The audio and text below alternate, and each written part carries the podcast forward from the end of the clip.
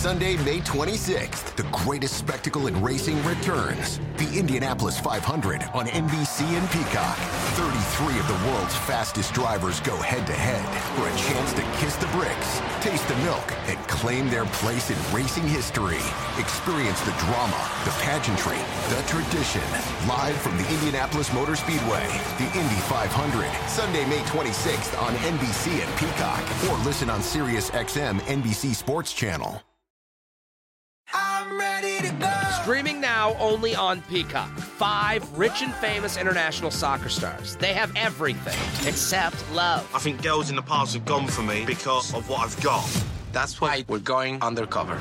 We're setting them up with single American women. They don't know we are famous. They don't know we are rich. And they'll have to hide their true identity. What do you need for work? I'm an ad salesman.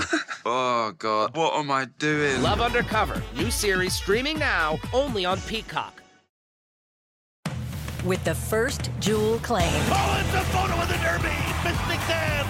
The race for the Triple Crown erupts into an epic party. The Preakness Stakes, May 18th on NBC and Peacock. I'll get to the point right away. I'm retiring. For good. He's down at the ocean somewhere. I have this vision of they, they used this device a couple of times in Seinfeld where one of the characters is contemplating a big decision out deep on a dock and there's seagulls flying around. I, I have this vision that Tom Brady walked out onto a dock somewhere and leaned over and pondered the ocean and finally decided, you know what, screw it, I'm done. There it is. Actually, it's a pier, not a dock. I was wrong in my description of the nautical structure, but uh, there he is, pondering his life before deciding to pull out his phone and spontaneously record a video that was not pre recorded at all, wink, wink, that was not contrived or orchestrated at all, wink, wink. It all happened yesterday morning. Somehow, somehow, the sun was up wherever he was when he recorded that video in the early morning hours of Wednesday, February 1. Anyway, that, that, that part of it's weird to me that he created the impression that he did basically roll out of bed, come down to the ocean, pull out his phone right after he made the decision and recorded that video because there were indications yesterday that didn't happen, that it was pre recorded. So it just it just adds to that element of weird that's kind of floating through all of this, Chris. Well, yeah, it just it's um it's uh well it, it's for Brady who's been a team selfless kind of guy. I guess, uh, and I don't think this is a bad thing. And I think a lot of humans would fall into this a little bit if you were Tom Brady. It's just become a little bit more you know what, what, how do i want to say? Just more self more hey i'm worried about my commercial appeal and my tom brady the corporation. It just seems more planned and contrived than we've ever seen from tom brady over the last few years. I think that's what you're speaking about. Right. I mean i think that's what everybody was like. Did he really just like walk over to the beach yesterday and do that? Or like come on.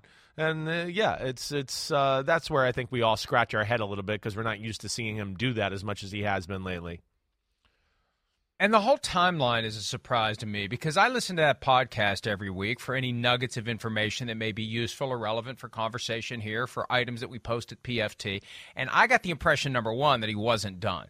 When he says after the loss right. to the Browns in late November, I'd rather play and lose than not play at all. And I looked at the remaining schedule and I said, he's only got six games left. Sounds like somebody's going to play. When Rodney Harrison, after interviewing him on Christmas Day in Arizona, says he's going to play for a team other than the Buccaneers next year, in my opinion. Well, where's he getting that from? He's not pulling it out of thin air. He just interviewed Tom Brady, his former teammate with whom he won Super Bowls. So it was all pointing in that direction. And he said on the podcast that he wasn't thinking about retirement. This was December 26. I'm not thinking about it. I'm going to wait until the season's over. I'm going to take my time. And the next time I do it, it's for good. Well, the video shows up 16 days after his last game. And if he wasn't thinking about it at all, 16 days isn't a lot of time to come to your final decision, especially if you recorded the video at some point before that and you're just carrying it around waiting for the right moment to to initiate the launch sequence of this video. That's that is part of what doesn't add up to me. And again, again, he's told us in the past he rarely speaks from the heart. He rarely says what he believes, and it may have been all contrived. And he may have known all along he was going to retire, and maybe he did want to create the impression he wasn't, just so people would be talking about it. Yeah. People would be assuming he's going to play. He dominates the conversation. And Chris, my, my wife disagrees with this. She thinks it's dumb that I believe this, but not the first time that's happened, and she's probably right more often than not. But with that movie coming out tomorrow, that he is not just a guy who shows up and acts in, and it really is a stretch. Yet again, he's playing himself in a movie. I really will be impressed if he plays someone other than himself at some point. The movie has his name in it, and he's one of the producers. He's got skin in the game. He's got cash on the line. The more people are talking about Tom Brady, Tom Brady, Tom Brady, Tom Brady this week as the all important opening weekend, that first weekend of a movie's release is critical. Critical. Yeah. Coincidental timing. Perfect timing. Strategic timing. Yeah. To get free publicity and promotion for this movie where hey you know he took a bath last year on FTX if you didn't if you didn't notice. He's got he's got to build back the portfolio a little bit. He wants his movie to do well. He wants to have this launch pad. You know look at what Peyton Manning's done with Omaha Productions. I think Tom Brady's realizing I got some work to do to catch up with Peyton. And he's got this Hollywood thing in mind. He needs this movie to do well. So if he's going to retire anyway Chris I'm not saying he retired that it's a fake retirement again yeah. to promote the movie. Right. I'm saying if he's going to retire anyway, why not? Why not build maximum buzz heading into opening weekend of this movie that frankly looks like it sucks? I'm sorry. Convince me otherwise. It looks like it's not good, but it doesn't matter whether it's good or not. There's plenty of bad movies that make a lot of money. What matters is are people going to go see it? Yeah, uh, well, I, I, I mean, uh, I, I, strategic is the word that you know jumps out to me. Uh, I, I don't think I'm with you there. Again, it's kind of what we talked about. It's it's corporate Tom Brady there. I, do I think that you know, yeah, retirement's real, all of that. But do I think it's a total coincidence that yes, on a Tuesday of the release of the film that he's behind and involved in and all that, that that was the day he did it just like totally oblivious and not even thinking about the movie and the, the repercussions of that? No, I have a hard time believing that. Right. That's the you know the guy in me that questions things in life. Certainly, that's one of the first things you think about when you kind of really unpack it. But I think also too, like uh, you know, you, going back to what you said, uh, the Browns game during the season, I think he's a guy that's ultra focused too, and that he just doesn't let his mind go there. You know, he doesn't want to do that. He doesn't want to talk about retirement, you know, to Rodney Harrison, you know, before a game when he's focused on the game. That's what's made Brady great. He's got laser focus that's unlike any human we've seen, really, in a lot of ways.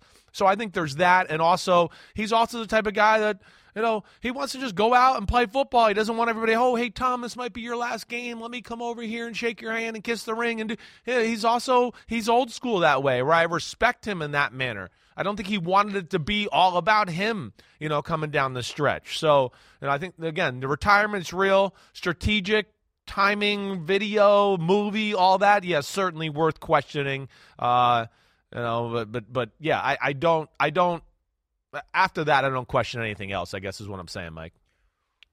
What what you said fits with what I had always heard. He doesn't want to have a farewell tour. I think he said that himself, right? Because he right. gets too emotional. He loses focus on the game, so he didn't have a farewell tour. Yeah. Because we spent most of the back half of the season thinking he was going to play another year, so there wasn't a Tom Brady farewell. It was a farewell from Tampa, if anything. So the other point that I have, and then and then we're going to unpack what this means going forward. He said in the past the last thing he wants to do is turn on a game and say, These guys suck. I'm better than they are. I could still play. He didn't want to retire at a point where that would still be his mindset. And it's not like he can avoid watching games on TV. He's going to be at one every week. Now, he'll be at the best one that Fox has to offer every week, so he may not see crappy quarterback play on a regular basis.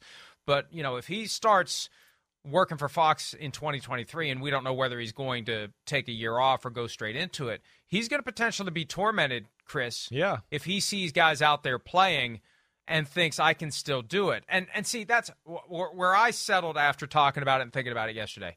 He's telling the truth as he believes the truth to be right now.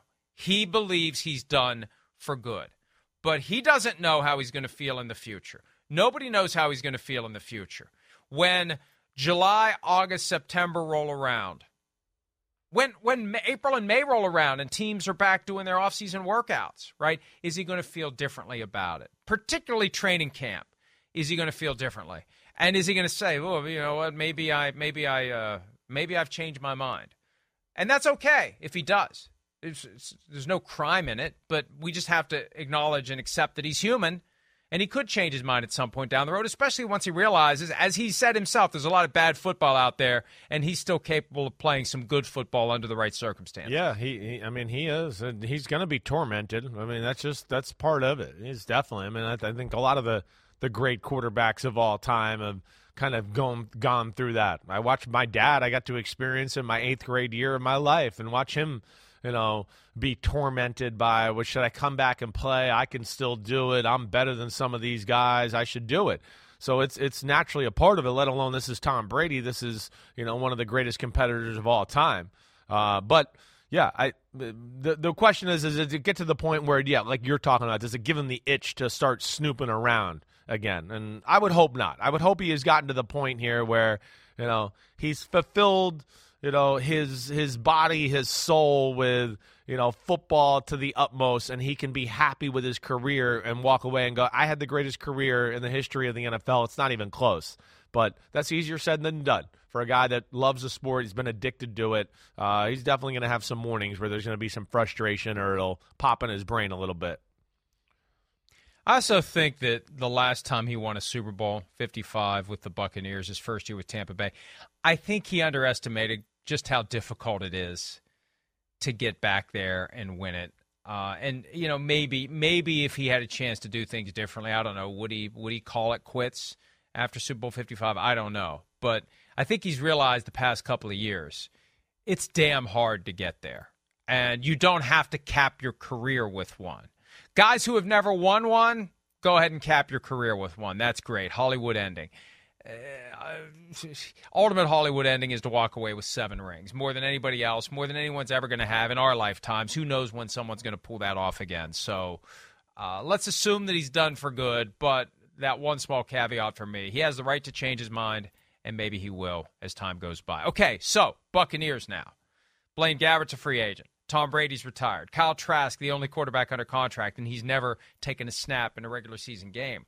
What do they do? as they try to move forward. They still don't have an offensive coordinator. They're in a, a definite state of transition. It's not like you're going to attract Aaron Rodgers to Tampa Bay right now. Do you try to find one of these mid level veterans? Do you give Kyle Trask a shot? Do you draft somebody else? What would you do if you were the Bucks? Yeah, oh, I mean, I, I, think you know everything's possible as it stands right now. I mean, one, I, I, we kind of discussed towards the end of the year, not that they're a team that's got to be rebuilt, but they definitely need you know some some new life in there and some new pieces on their football team. I think we saw their their team kind of age in front of us just you know as the season went on this year. Uh, but I, I mean, I, anything's possible. It's hard to answer or know what the hell they're gonna do. I have a hard time thinking Kyle Trask is just gonna be the guy.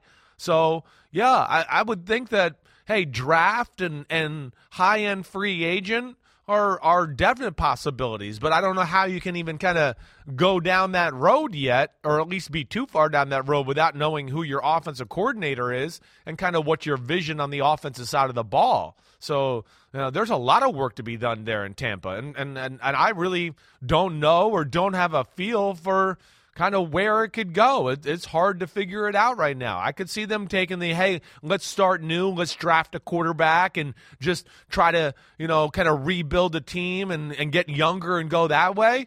Or do they go, hey, I think if we, you know, get healthy and get a free agent here and there and we get a pretty good, you know, free agent quarterback out there, we think we can be back in the mix of things. I think that's what they got to figure out. I think I'm a little bit more along the lines of like, I think you might need to start new and just kind of restart your team instead of trying to put a band aid on this team we got right now. Um, but that, that's kind of my thoughts on the situation. Mike, how do you feel about it? Yeah, I look, I think they have a ton of issues that they are definitely in rebuilding mode. They are paying the bill and it's more dramatic and more obvious than the Rams bill. And the Rams bill came due far sooner than anyone thought. This is the one that they expect. This Yeah. is the one that as you're as you're drunk on the boat throwing the trophy around and really enjoying that Super Bowl 55 win. That's one that you know is coming. This is the hangover that they knew was coming. When Tom Brady walks away, we're not going to be able to fill the stadium. Remember last year when he came back, they were selling season tickets with a two-year With commitment. packages, They- right. They, Yeah. knew. They, they knew they knew that they're going to have a hard time. They're going to go back to the days where I remember being in the viewing room where we get the raw feed and we don't see commercials and during halftime we get different views of the stadium. I remember one Buccaneers game where they had a wide angle shot from one end zone at halftime of a game and and I know people leave uh you know but there was nobody in the stadium. There was Yeah. nobody there. Nobody was there. Uh, in a like October November game on a nice day in Florida, nobody was there because the team was just bad, and uh, they're going to go back to that. They're going to have a hard time, and and it's not something that there's no quick fix out there. There's no f them picks. They just have to try to build something, and you're going to have guys that want to move on. You're going to have, and, and you know, I guess the the key is just embrace it, understand what it is. L- like we were saying earlier, when you're in that collision, just kind of go with it. Accept that in the short term, there's going to be some pain there. Don't fight it. Don't get desperate in your effort to try to push back against what what you knew was coming.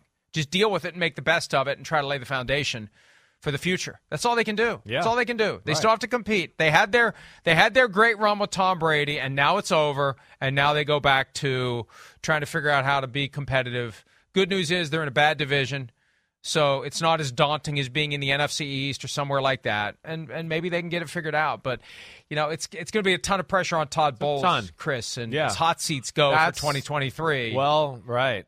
That's right. That's another aspect. if it bottoms this. out, if they're three and 14, four and 13, he's probably done after 2020. Right, which then goes like, is he going to really be in favor of? Oh yeah, let's draft a young quarterback and do the rookie thing, right? He's just going to go, well, damn, then I'm going to get fired at the end of the year because we probably won't be that good, and we are rebuilding. Uh, that, that, that's that's what I mean. This one's it's tough to call. There, there's a lot of moving parts here. It just it's hard to kind of feel the direction of where they're going. Uh, Mike Evans is definitely not the same. Chris Godwin, you know, it, it wasn't the same this year. And and and again he's got an expensive contract and who knows what the future holds there. After that you know there's there's no big time receiver on the roster. Running back. Yeah we saw you know Vaughn or uh, yeah was it Vaughn? Or you know one of the young running backs kind of come along this year but Fournette that's kind of done. Donovan Smith at left tackle. Whoa there's issues there. You know the defensive line uh, Le- Lavonte David. I mean, they got they got little pieces everywhere that kind of need to be you know retooled or at least get younger at. Um, but I don't know what they're going to do with this quarterback situation. I think the offensive coordinator thing will be the first telltale sign as far as where they're going to go here. And when you've got veteran players had, who've had a taste of being on a good contending team and won a Super Bowl and we're in the divisional round and playoffs three straight years, they don't want to go back to being an also ran. And they're going to start looking Right. at their options and Right. considering whether or not there's something else for them out there. All right. So, uh, one of the ripple effects beyond Tampa Bay Right. with Tom Brady retiring, it it it puts the Raiders in a different mindset because, as I understand it, from talking to someone with knowledge of the dynamics of what the Raiders are doing, and I know you people, you, you know people out there as well, Chris. They were going to try to get Brady, and, uh, and no guarantee you're going to get him. They were going to try. Now he's off the board. I think Aaron Rodgers is in play for the Raiders. First, he's got to want to leave the Packers or get the hint that the Packers want him to leave. Second, he's got to not go to the Jets and Nathaniel Hackett. Yeah. And and and again, I don't know that this. You know, you were talking earlier about Aaron Rodgers and Mike McDaniel. I don't know that Aaron Rodgers and Josh McDaniels Yeah. would work either. Right. When you consider the McDaniels coaching style and the Rodgers personality formula, that may not be a natural fit. I, I definitely would want to get my popcorn ready for that one. Uh, you know, not to not to say that they can't do it, but like, yeah, those are two. You know, I don't want to say stubborn, but just like eh, stuck in their ways. Uh, Rodgers is he going to want to go there and learn that system that you know we've talked about a lot? It's it's going to be a total that like total whoa mind blown i can't believe this is what you call this formation and this play and it's nothing like i used to call offensive plays in the huddle so there's going to be that and let alone it's going to be again the new england way where it's going to be like, hey, listen, no, we run this play this way. We do this right here. We check to this. Right? We know we got six Super Bowls and a bunch of and AFC Championship games to tell you this is the way you do it. This is the, this is the way. We know that. And then you know, yeah, you're gonna have Rodgers gonna be like, no, no, I used to just check to the slant route here. That's it. And they're gonna be like, no, we got something better than that. And that's where I don't know. I don't get. I don't. Under, I don't know where that goes. And then as we talked about, just like with Brady, you know, the the same thing with Rodgers. It's just you know the conversation of compensation, how much money, how much longer he's to play. All those things are are dicey. I can understand them flirting and thinking about it, but gosh, I'd be scared too. I would be because again, if it doesn't work, a lot of the times it's going to be it, it, the blame is not going to go to Aaron Rodgers. That's where I would you know go. Oh, okay, you know, coaches of the Raiders, you sure? Because if it doesn't go great, you're going to be the ones that everyone's going to look at and go, damn, they had Aaron Rodgers and they couldn't even win or go to the playoffs or he didn't even have a good year. And then you're going to be under the spotlight and your butt's going to be on the hot seat. That's what you got to worry about, at least in my opinion, Mike. Hey, Chris, I think this is one of the reasons why Aaron Rodgers had the parachute on, goggles down, helmet strapped into place, and didn't jump out of the plane last year. Because if he goes somewhere else and it doesn't work, then the narrative pivots from the Packers have consistently failed him. Yeah, I hear that. To yep. maybe he's part of the reason why the Packers never got back to another Super Bowl. Um, another thing about the Raiders, because I, you know, I don't know what Rodgers is going to do. Yeah. And we talked earlier about his comment on Pat McAfee's show that conversations are happening and they're not involving him, and that that's interesting to him. I mean, look, at the end of the day, he's got to want to go to wherever they're going to trade him. Even if you have a no trade clause, or if you don't have one, excuse me, if you don't have one, as a franchise quarterback, it doesn't matter if you don't have one.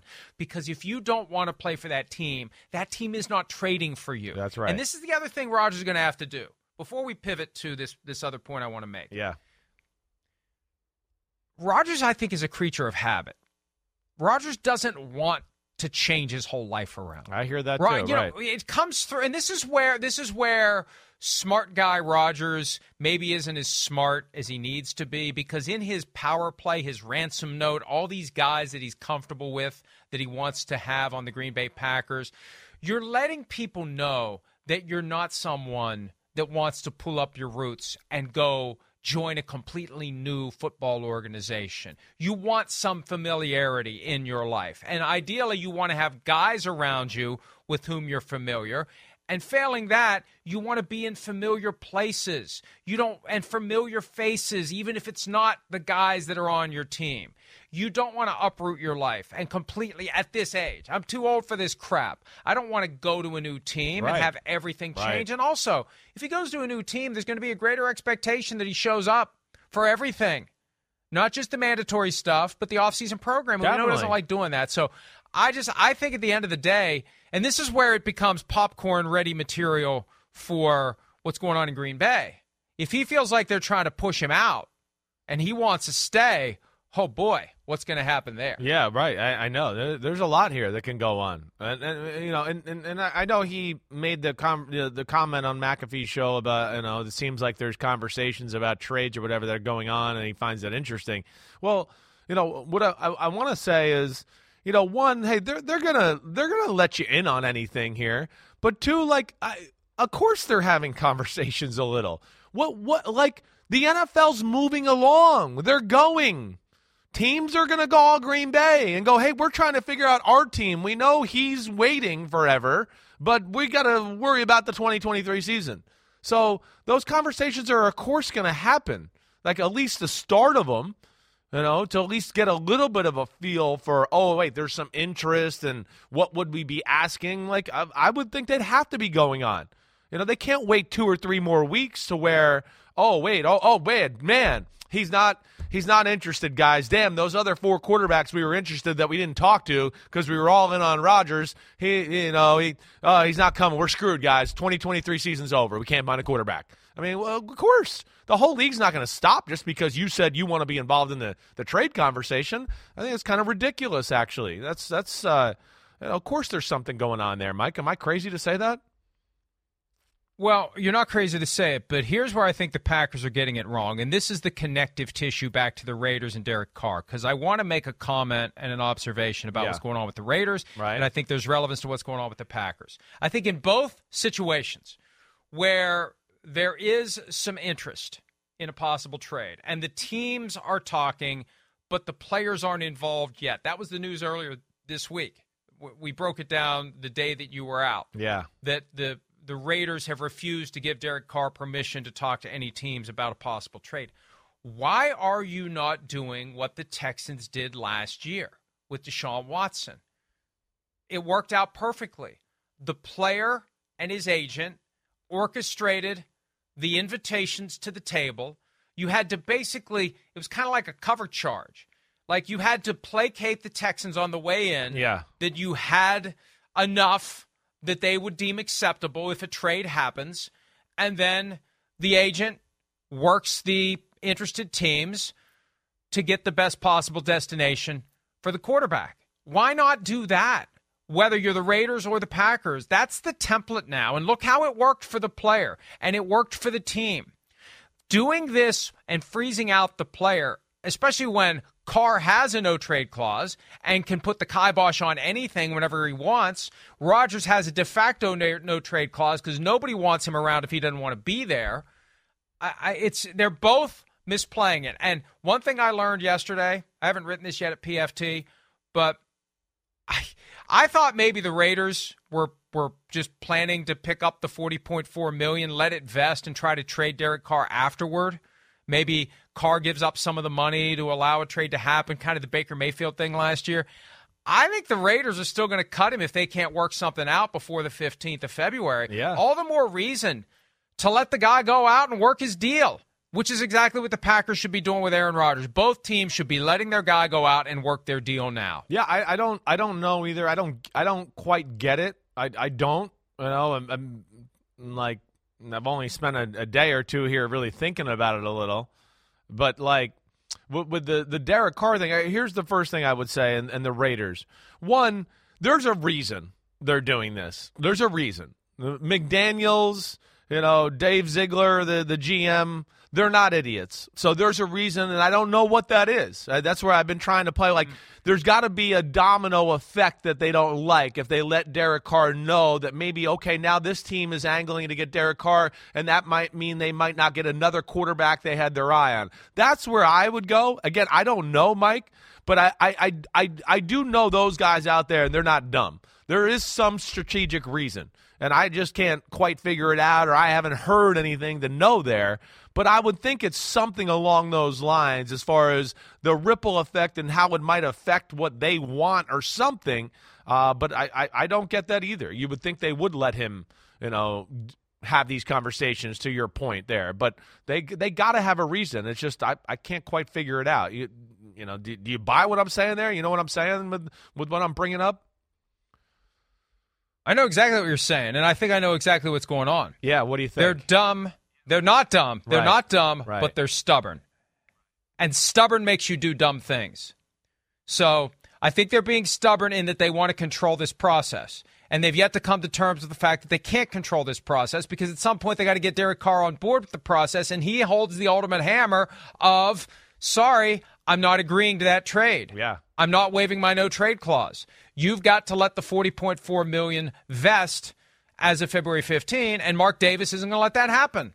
Mark Davis is not so. in a position like Rob Walton with 70 billion. And also they need to have the cap space. They need to have the money freed up so they can go get somebody else. Right. That 40.4 million is not going to vest. That's my best understanding right now. I thought earlier this week the play was we're just going to let it vest and we're going to trade him with everyone understanding he's due to make 40.4 million fully guaranteed over the next 2 years. Grand scheme of things it's not that much money. Somebody out there is going to take it on. Maybe we'll pay a little bit of it to get the draft pick we want.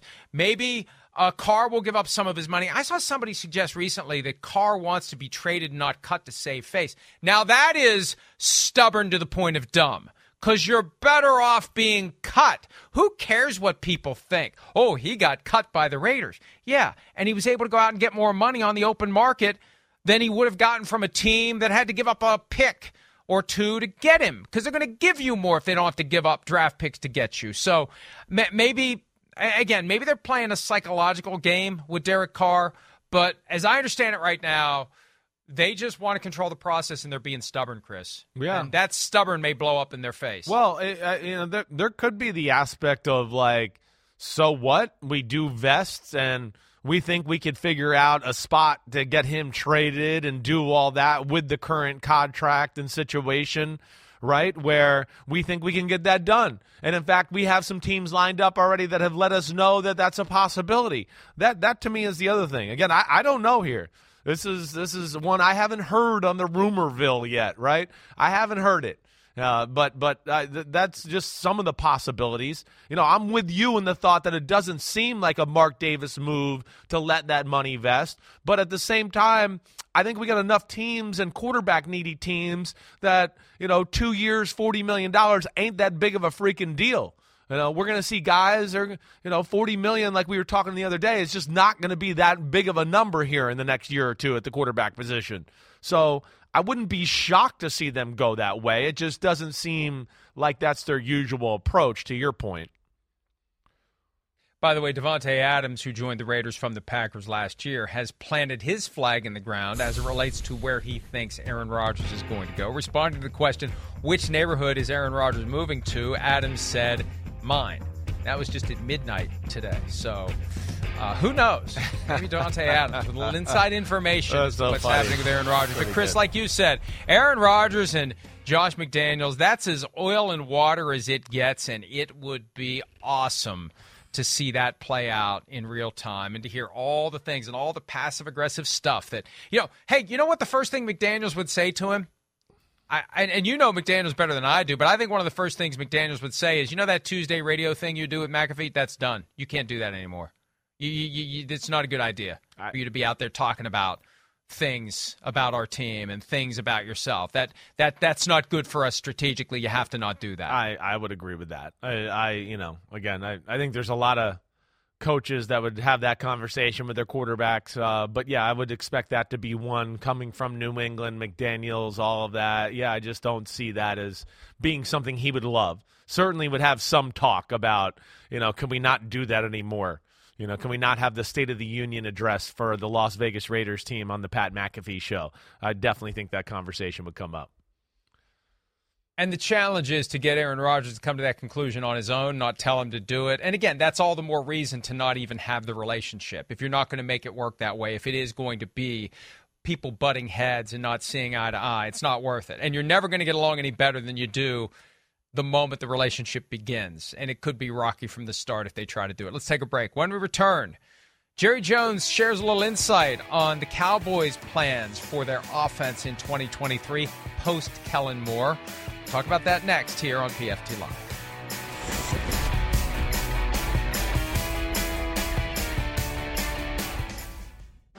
Simsisms. Disclude. I, I did not mean to disclude him from those names I discussed before I made my pick. He needs to be in that conversation. Disclude is definitely a new one. Disclude is a new one. And I'm fairly confident. I'm pretty fairly sure. confident. Pretty sure. I didn't even the know I said it dictionary there. discludes that word. Yes. By the way, I did some research during a break. There are some unofficial dictionaries that attempt to acknowledge disclude. Disclude, Real baby! do not. Ah. The real dictionaries do not. Simsisms.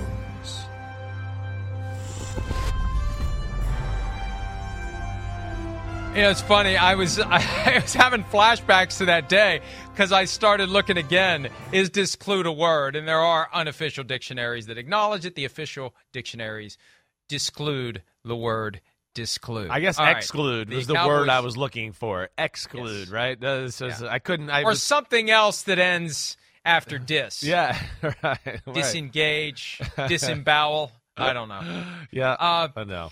The Cowboys have discluded Kellen Moore from the organization. He landed the next day with the Chargers and Justin Herbert. Here's Jerry Jones from the Senior Bowl talking about what the offense will look like now that Mike McCarthy is calling the plays post Kellen Moore. Have a listen. But it will uh, be, uh, uh, in principle, uh, the way he operated in Green Bay which I'm sure he'll tell you evolved. Right. Right. And so this will have evolved. It'll see you'll see some Kellen in this, you'll see some Linehan, I'm sure, but you're going to see a lot of, of uh, other things that uh, we haven't seen. Uh, but that was appropriate when Mike first came in. This is really appropriate now. Uh, Dak can handle it, and a lot of times the changes are not what you're adding; it's what you're cutting back on. I wonder if they also asked Jerry Jones, did he get a deer, and if so, how many points were on the rack? Had his hunting. What was that? There. You never. Isn't that weird? It is. Yeah, you don't ever it's like, like a that. different human being at the right. Senior Bowl. Right. At the Senior Bowl, it's like it's ultra casual. Jerry Jones with you, you say you can't hide money. I say that shot tells us you can hide money. Uh, you're right. Well, you can hide it, and then until he walks on his million dollar bus, and then you go, "Oh shit, he can't hide it." That's right. but yeah. Uh, yeah, just keep him away from the bus. right. Yeah, right. But uh, you know, Jerry's the man. The Cowboys, of course, had a great year. I know it didn't end the way they wanted. Uh, they got to be a little concerned, you know, not with their offense, but also just, hey, wait, Dak Prescott played towards the end of the year. That's an issue as well. Uh, I, uh, you know, Kellen Moore, I don't know what happened there. But either way, Mike McCarthy, you know, was an offensive play caller for a team that won the Super Bowl in Green Bay. I understand maybe not doing it at first, you know, I, I think there was going to be a lot of uh, spotlight and microscope on Mike McCarthy and his offense, let alone there was probably some language things that they were going, wait, we, Dak just got comfortable in this offense. Do we really want to change everything around? So now Mike McCarthy knows that language and now can put his own spin on things. But yeah, I'm going to be interested to see how this plays out. Definitely. I mean, one of the things that we did not love about Green Bay towards the end of his tenure was the offense in Green Bay. You you know me. That was when we first started to work together and all that. I was like, whoa, okay, yeah, Green Bay, Aaron Rodgers is gonna throw slant flat again or double slant, or they're gonna just ask him to dance around and make magic and bail us out, right? So uh, I want to see what this offense is gonna look like under Mike McCarthy's leadership here and, and the creativity and things he might have added to this offense and over the last few years. Well, and it gets back to the point that we made and that you caught on to after Dak Prescott was injured week one and they had to go with Cooper Rush. The yeah. idea that that uh, hey, there's a guy that go to the 49ers, by the way, Cooper Rush. That fits the profile we were talking about earlier. But anyway, um, the idea that you've got to be more creative with your offense. Well, why aren't you being more creative with your offense with your starting quarterback in there? There's too much of that. We just rely upon our great quarterback to go out there and save the day. Not we're going to do everything we can to scheme a way for him to have great plays, to come up with good ideas that work against the defense we're facing this weekend. The Sean Payton approach. That's the difference. We talked about it yesterday. Definitely the Sean Payton versus Mike McCarthy approach. Payton is always going to stay ahead of the curve no matter who his quarterback is, and he's never going to say, ah, my guy's good enough, he'll figure it out. No, uh, well, he's, he's going to always push. He's going to push himself. He's going to push his guy. All of that, you know. And again, that's where I'm interested to see what this looks like, just from that creativity standpoint, because you know, one uh, we saw, uh, you know, towards the end of the year, and this was kind of one of my things with Dallas. You know, they're they they got enough talent to where you know, their pass uh, pass offense should be able to stand alone by itself. You know, but but it doesn't. And you can see whenever they got into games where they had to throw the ball a whole lot, they weren't, you know, necessarily that great, especially against the better defenses in football. So that it, it was always based around their run game. And if their run game wasn't real successful, I just felt like they dropped back and pass and call plays. There was no plan of attack. Like we talk about, you know, with the, the 49er game last week there was very few plays where I went, wait, I don't, you know, they have an understanding of what the 49ers are doing here, and they're attacking that.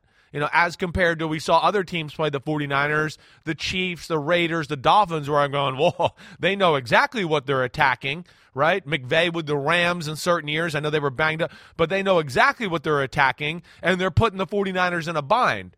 And the Cowboys with Kellen Moore and that, I just felt like we're like, oh, we're just calling plays. We like this play. It's a good play. Okay, but Washington's defense is doing this. That's not a good play. And there just didn't seem to be an adjustment at the end of the year. So those those are the things that I feel like that's where they're frustrated with the offense and why we've seen a lot of changes on their offensive staff. Couple of other quick notes as it relates to the Cowboys, very very briefly, just so everyone is paying attention to this. Stephen Jones, the COO of the team, said that they are open to extending the contract to Dak Prescott. That's very important because he signed a very favorable deal. It was only four years. He had them over a barrel. He took full advantage of it. He didn't back off into a team friendly deal. He's got a $49 million cap number for this year, and he's only under contract for two more seasons. They can't use the franchise tag the way this thing's structured. So he continues to hold all the cards. It'll be interesting to see how how hard of a bargain he drives as that moves forward. And secondly, they're still interested in OBJ they still would like to add him to the team. And the question remains is he healthy? There's been some workout videos that have popped up recently, although it's hard to glean much from guy right. who appears to be running fast yeah. on a social media video. right. But but they still have interest in adding OBJ, and that would add some some uh, special quality to the offense if he is 100%. Yeah, I, you know, I, I, think that that's one thing. If you look at look at them and go, they, they need one more playmaker, right? They don't have the same playmakers the Eagles or the 49ers or the Bengals, uh, you know, have as far as those type of weapons. When you think you really stack it up, they're not far off, but – you know, but you, you kind of looked at them all year and were like, all right, well, CeeDee Lamb, he he had a great year. He was awesome. He was tough. That was good to see. But he's not necessarily the guy you go, oh, you could throw a slant to, and he'll make a bunch of people miss and run for 80 yards. And then the Tony Pollard, he was the only other guy you looked at to go, wait, here's a guy that can go above and beyond with what's delivered to him. Uh, so we're seeing the great football teams have more than one or two of those guys. I think Dallas could use a, another weapon for sure. It's just going to be about health and how much Odell. We heard enough through people we know in the NFL that you know, it sounded like he was commanding a you know a, a, pretty good lump sum of money, money, or wanted that, and that's certainly going to be a big part of this equation with him. Well, that's absolutely right. Like 20 million a year or thereabouts. And at some point he's going to have to show up and show what he can do yeah, to right. get that kind of money. I think at the end of the day he's going to have to do a 1-year deal with somebody before he gets the kind of cash he's Probably. looking for. Let's take a break. We're going to rip through some of the other news from around the NFL, including what the Bears want to see from Justin Fields in the 2023 season. We'll do that next here on PFT Live.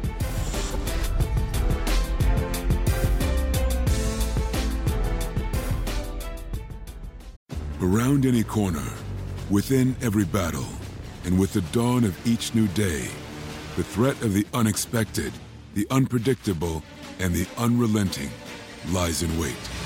But Marines will always be there. They are the constant in the chaos.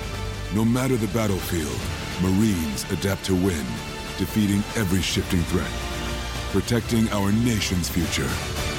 The few, the proud, the Marines for the world's greatest athletes. This is the showdown we've been waiting for. There is nothing like competing on the world's biggest stage. It's a world record again! Gold for the United States! Unbelievable! And when that stage is Paris, anything can happen. I have never seen anything like this. How about that? An Olympics unlike any other. What a performance! The Paris Olympics, this summer on NBC and streaming on Peacock. There's no place like the movie theater.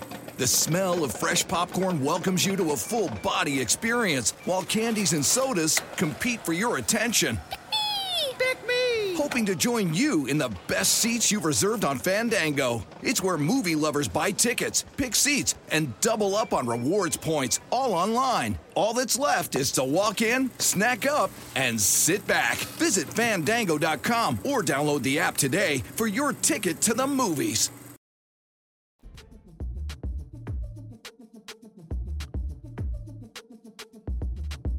Bears offensive coordinator Luke Getsy on Justin Fields running the ball. He said this yesterday. It's got to be part of who you are, but it's hard for it to be who you are. You just don't last. He's really, really good at it. He's good at a lot of things. We've got to make sure we tap into each one of those things, but that for sure has to be part of who we are going forward. And and that shows concern for the player. That's right. You can't just be a running quarterback. You Yeah. won't last as a running quarterback. You'll last as long as a running back does. And at some point, we saw this with Steve McNair and Steve Young, the evolution from running quarterback to pocket quarterback. And if Justin Fields wants to play deep into his 30s, at some point he's going to have to be more about throwing than running because the legs are going to go before the arm does.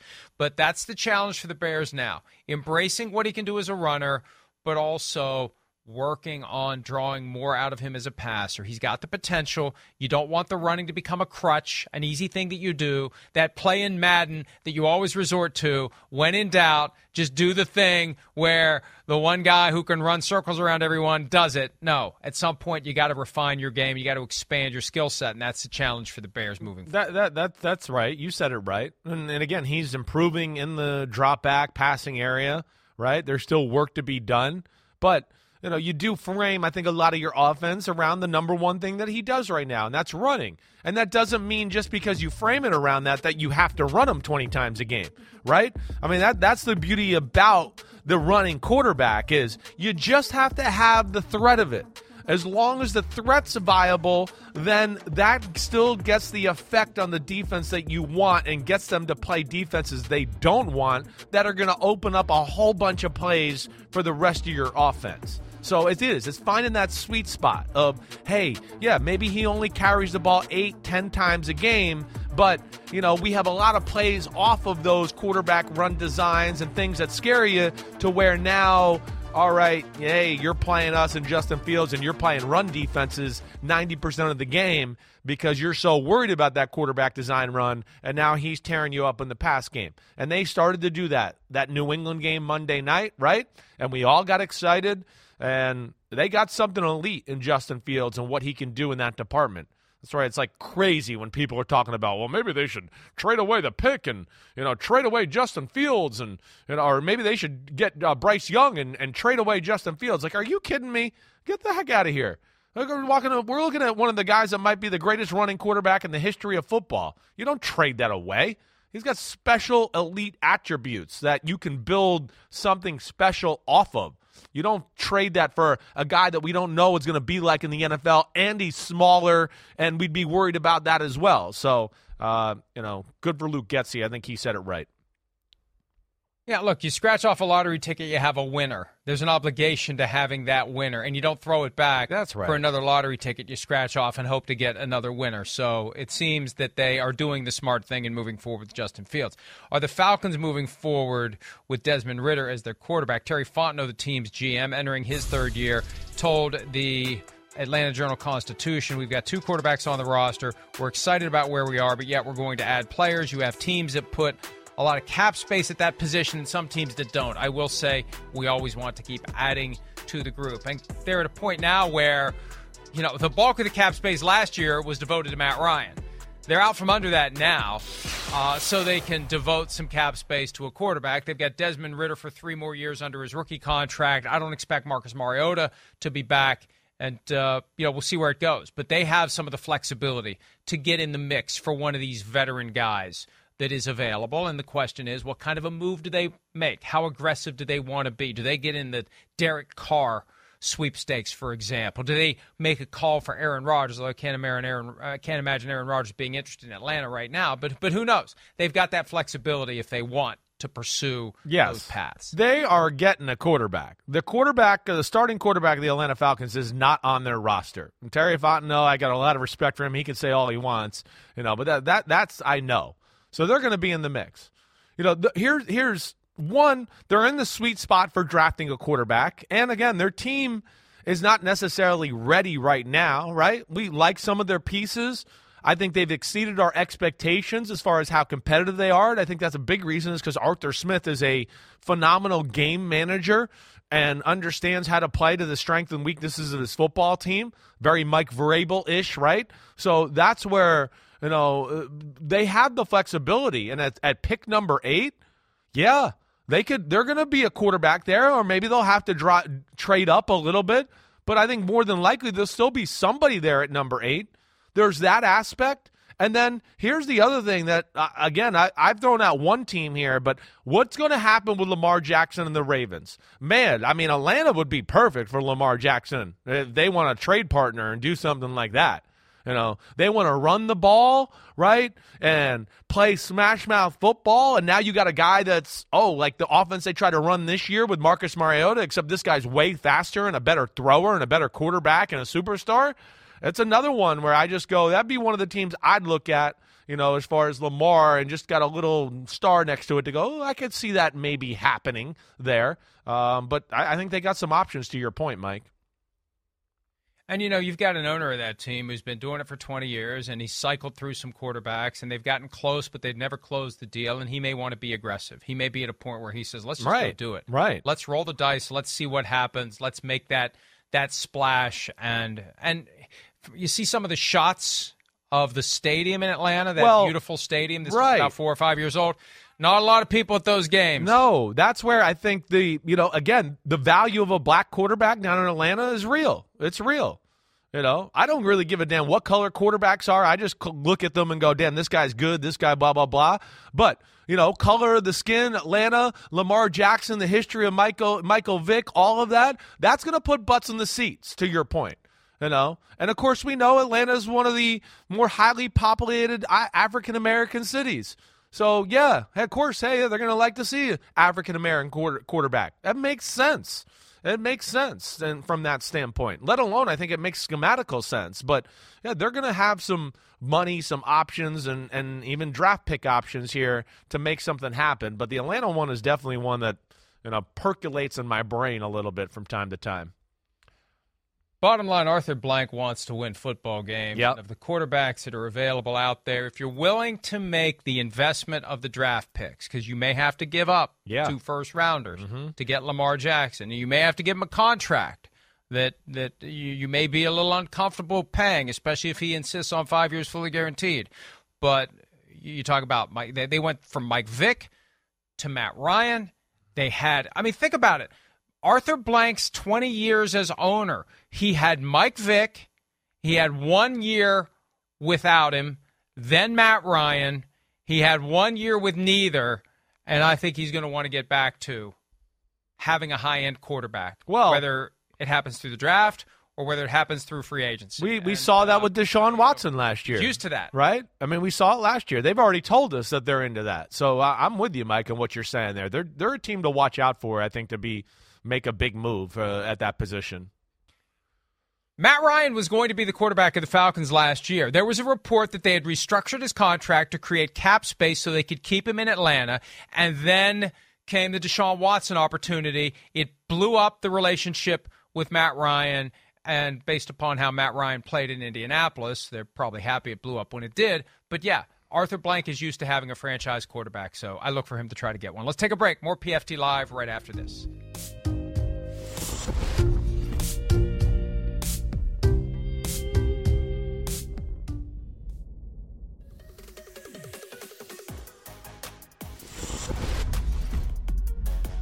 All right, welcome back to PFT Live. We're getting ready to go to Arizona for the Super Bowl. I'm actually staying for the game. Chris will leave and go home I and will. watch it from his palatial estate in in uh, old school Greenwich.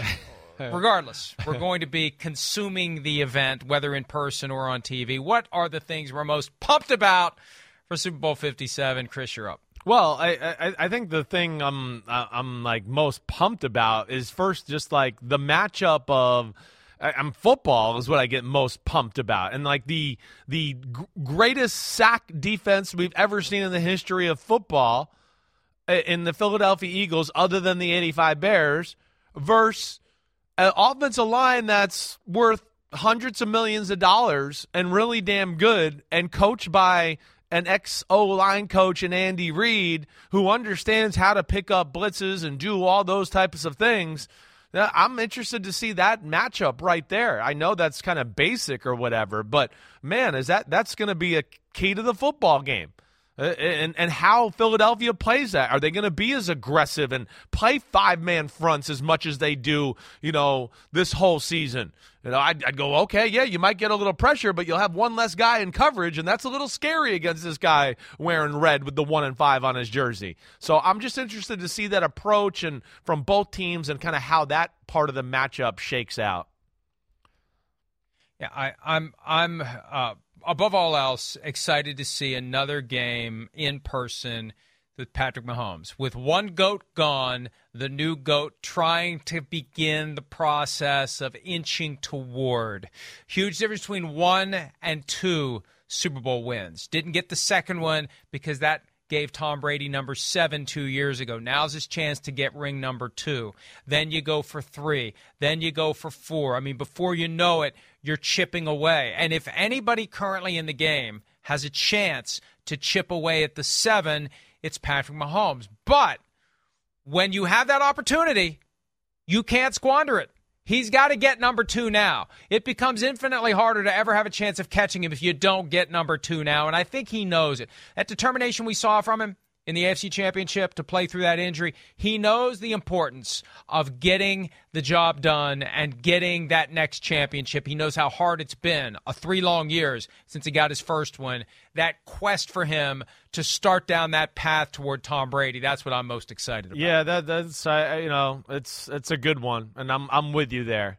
I, I was, you know, kind of tossing around my own thing, like maybe do I go with something? Mahomes is he can't miss TV. He's to me up there as far as the most exciting sports athlete to watch in the world right now, certainly in our country.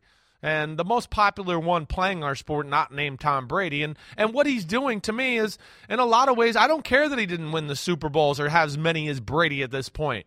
You know, this is different. That's what's kind of cool. They're kind of doing it, you know, not with machine robots like New England. This is personality and fun. And we just, hey, it's a big game and we're going to show up and get it done. And it's all around this guy who's just makes shit happen at quarterback at 15. And it's not always about perfect game plan and we run the ball up the middle and we manage it. That's where it's different. It's because of him and how special he is. That's why they're there again. So I, am with you there. It can't miss that way. Um, I guess I'm the other thing I'm pumped about is I, I think kind of the fanfare around Andy Reid, the Andy Reid Bowl here. Just this, all of the you know, I, the pregame on Fox. I'm sure this is going to be a big part of just, hey, Andy Reid, his life in Philadelphia, the transition to the Chiefs, and the fact that, again, this is rare that this happens. I don't know, Mike. Am I wrong to think that Dan Reeves is the only guy I can remember that's, you know, coaching another team and playing against his ex team in the Super Bowl that he, you know, once brought to the Super Bowl? I think that's a really cool story, and you know, I'm I'm I'm I'm pumped for Andy Reid that he's finally getting the the notoriety as one of the the best coaches we've ever seen.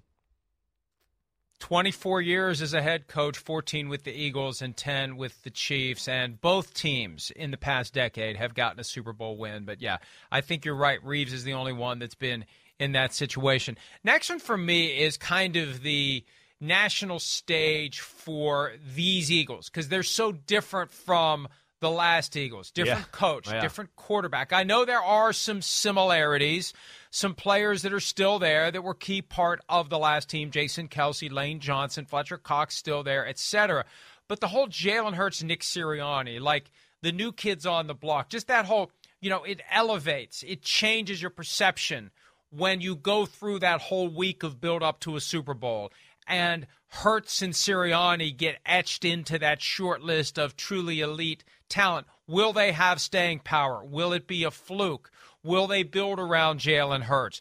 And Sirianni's got a very colorful personality that hasn't been fully appreciated yet. And I think we'll see some of that come out because there's so many media availabilities. He'll probably have some funny quotes, some funny moments throughout the week. We'll get to know those guys a lot better than we have over the course of the season. That's part of the fun for me. When you get a team, even though the Eagles were just there five years ago, they're so different it's like a team that's never been there before. Yeah, I I I, I hear you there. There's some new blood here. I mean, even Mike, it's crazy. It's a lot of new blood on the Eagles. Even for the Chiefs, they were in the Super Bowl two years ago. It, it's like the, the whole team's gone. You know, that's the other amazing thing. Back to your Patrick Mahomes pick. The team is they went to the AFC Championship game in 2021. Half that team's gone. It doesn't even matter. You know, there. So yeah, there's there's a lot of cool personalities, and I think some fresh stories that are you know going to be fun for all NFL fans to kind of unpack next week. We'll take a quick break and we'll do the final round of the draft of the things we're most pumped about for Super Bowl 57 right after this.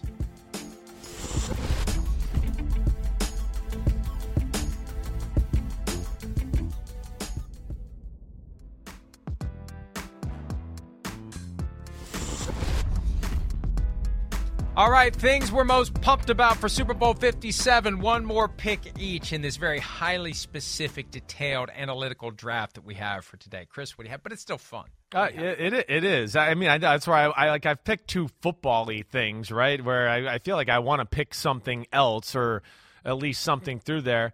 You know, you know what I'm going to say. I'm pumped about. I'm I'm pumped about my fellow Jersey, North Jersey guy that I've known since he was a little kid, right?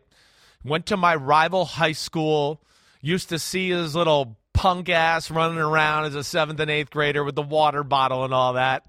And I say that with love. Greg Olsen announcing the game for Fox. Right. Yeah. He went to my rival high school. His dad was my rival head coach, right, for Wayne Hills High School. Uh, great family. Got tremendous respect for them. Uh, tremendous respect for him as a player. And then what he has done as an announcer here. I mean, Greg Olsen's damn good. I, I really enjoy it. You know, I, I wondered how quickly he can make the transition and how good he become. But man, I enjoy the listen. He's very informative, and uh, I'm pumped to see Greg Olsen in action in Super Bowl 57. Puts a lot of pressure on Tom Brady when he bumps Olsen out of that spot. Olsen setting Yeah, a high yeah. bar for Tom Brady, and Olsen setting himself up for something big somewhere else because I don't think he's going to be the number two guy at Fox for very long. Last one for me, and I go through this every year, and let me just summarize this without getting all misty or sappy or melodramatic, but I have a moment before every Super Bowl where it just kind of hits me Wait, you're that yeah. I have no business being here. I have no business being involved in any of this. I was just some fat little dumpy kid that liked football. And I do it every year, man. Yeah. I'm sorry to get emotional about it, but I never thought I'd live a life like this, Yeah, work with awesome. assholes like you, I hear and have fun every day, and Dreams come true on the Super Bowl, stuff and you're a skinny punk now. Yeah, but either way, yeah, Super Bowl 57. wasn't back then. have a great day. See you See ya. tomorrow.